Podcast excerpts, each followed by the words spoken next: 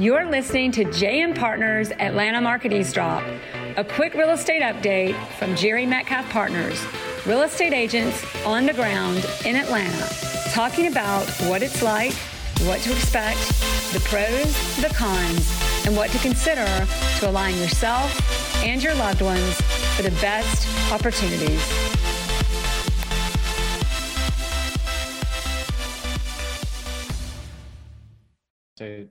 You're.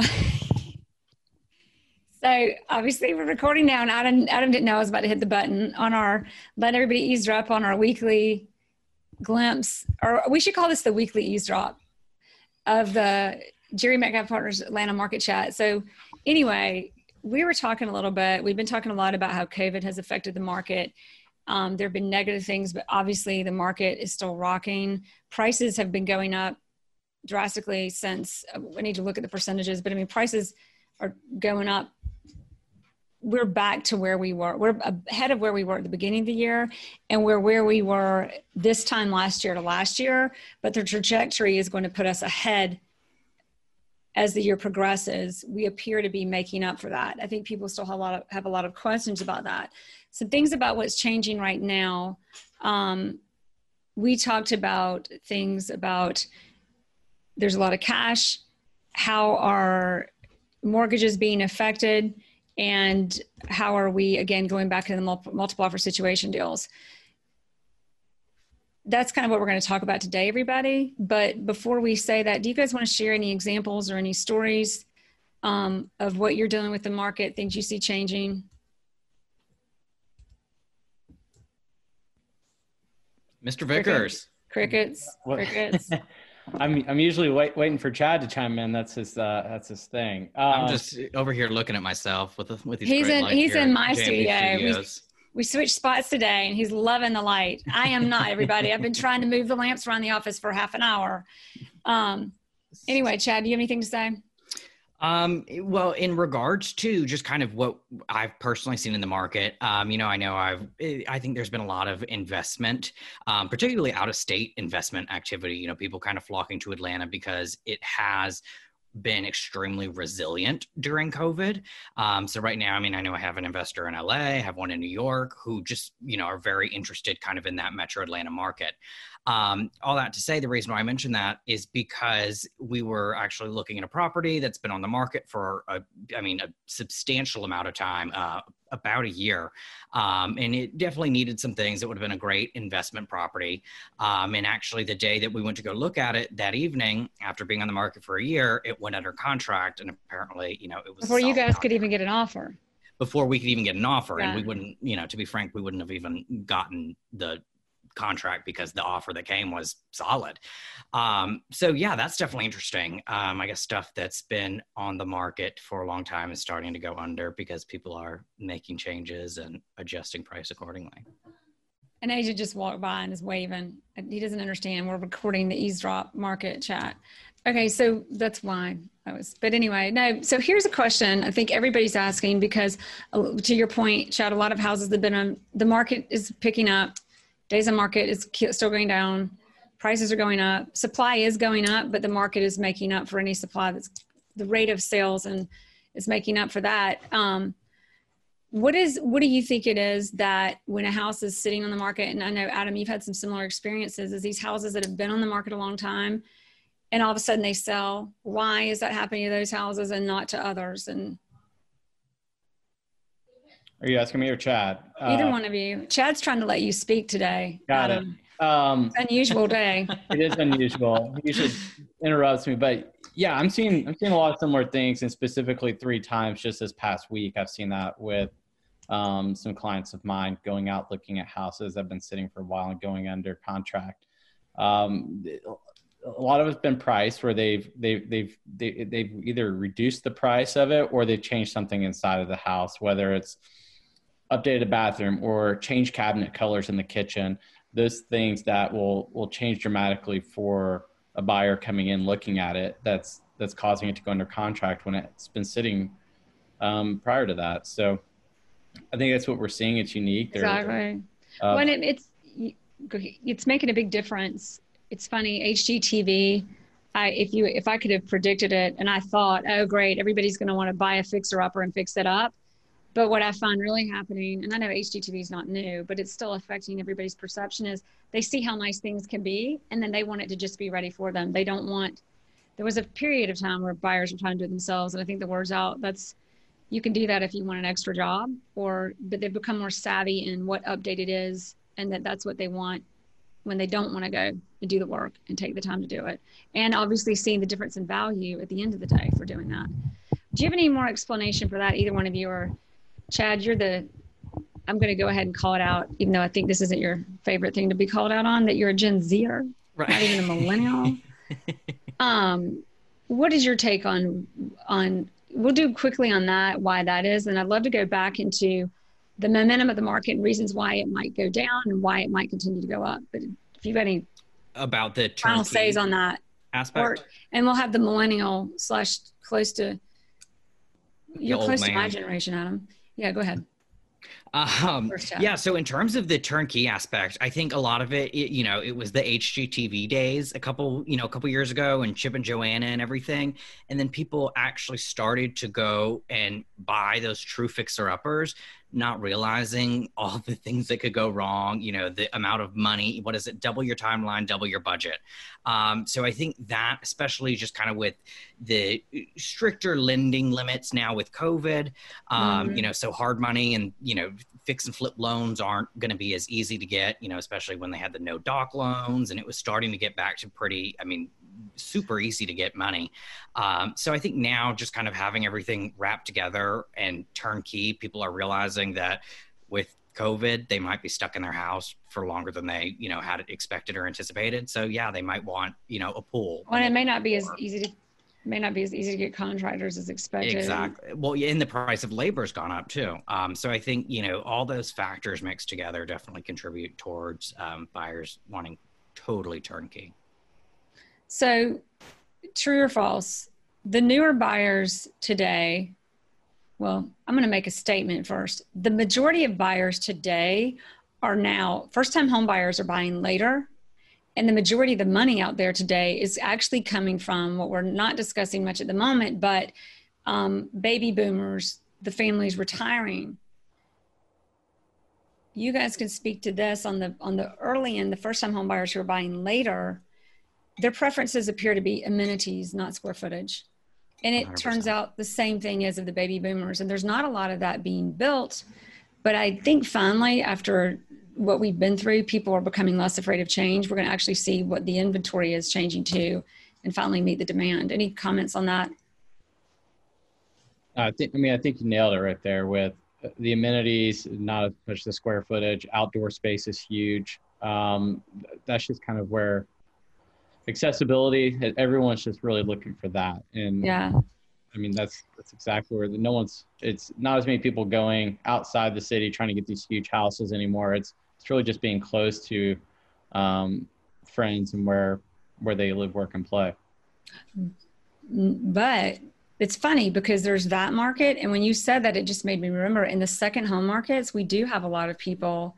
I think a lot of people are just moving right now because everybody's realizing what they really want for once. Right. And they're making a change. Because Vail, um, Aspen, I know Vail especially is really hot market. 30A Destin is a hot market because um, people are going, wait, maybe I just want a whole different life now. Mm-hmm. Um, work from just, home, people are um, able to work from their second homes now. Or people realizing they can work from home when they didn't realize how much they could get from home. Yep. We may have to bring Greg on, my husband, next week to talk about the office the, the business world and how that's affecting people's leases and what their plans are but back to this another thing so there's a lot of thought. Everybody chad's watching the time because he has somewhere to be in about eight minutes. So we're going to wrap this up in eight i can see his eyes darting darting to the time on the on the computer. I'm doing the same thing chad. But so about eight minutes on this we've got a lot of talk about the market's great, it's hot, we're seeing multiple offers more than what we're used to in this market in Atlanta. On the flip side of that, we've been through COVID, that was rough. Why is this so good? And yeah, maybe it's good now because people are getting different funding, but, the, but then again, you go, okay, but what about the future? In the future, are we still going to make? Are we are people still going to have that income? and in, in you know what's going on and what are reasons why we might do better and we might not do better um, we were talking before we started recording about income and lenders and how they're crediting income and rental income do y'all want to speak to that a little bit and what what the changes have been from before during and as we hope or we think we're approaching after chad go for it you just had this you just went through this Y'all know the answer. I'm just oh about um, how you see the yeah. Fifty percent of the rental income is qualifying income. It is now. Before it, none of it was qualifying income, and there were no jumbo loans.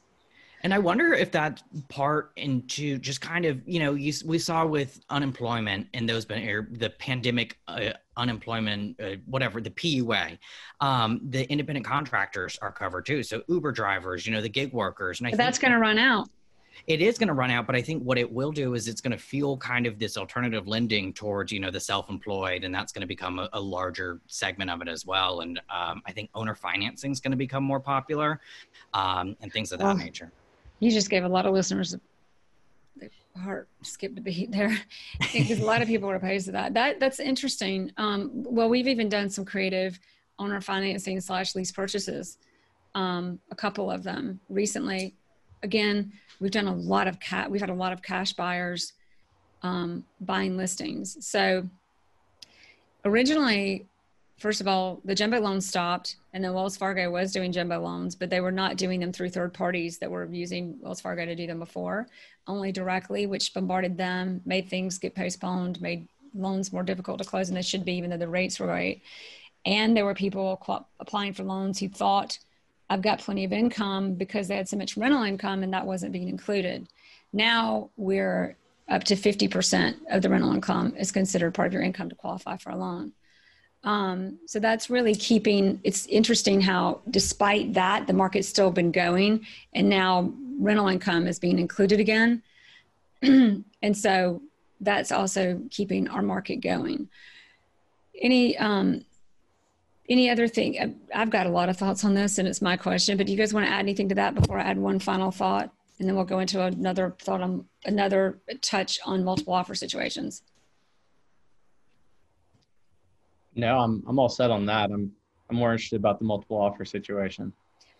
I love it. So I will say, what do you, in Chad being the entrepreneur, and to Chad's point earlier about um, owner financing and different things like that. I also think that in a market like this, people, there's a fear of loss, and there's been a lot of loss.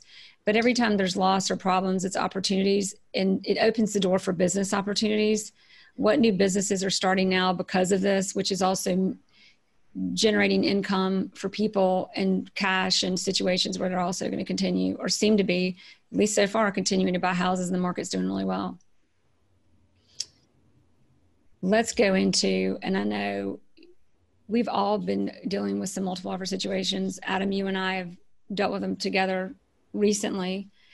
Um, on the multiple offer situations, give us a little bit about what we're seeing and what are some of the new terms people are using to secure a deal. Yeah, I'll jump in here. Um, I know that we touched a little bit about it last week on just how people are doing slightly different things on whether it's appraisals or going above asking price or the appraisal contingencies, how they're going to handle that um, as far as offering more than that, whatever the appraisal comes in at.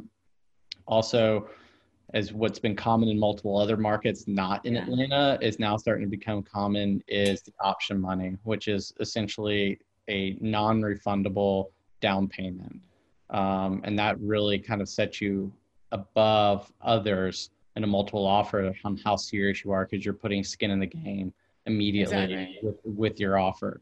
Um, sorry, go ahead. So that's something that we're starting to see. Yeah. And some people would say, yeah, why would you do that? Because you've got earnest money up anyway. But earnest money, especially in the state of Georgia with a due diligence clause, you can terminate for any reason. So with the earnest money, you're gonna you, you've got a free option.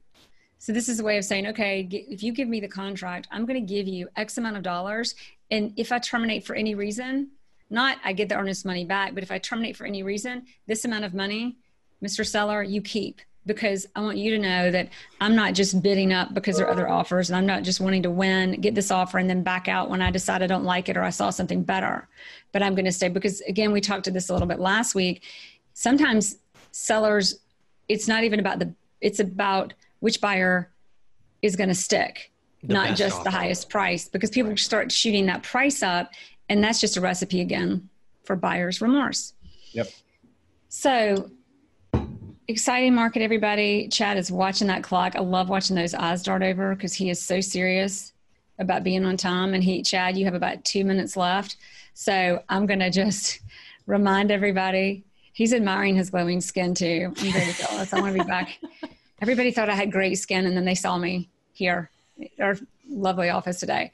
Prices, prices are up this year.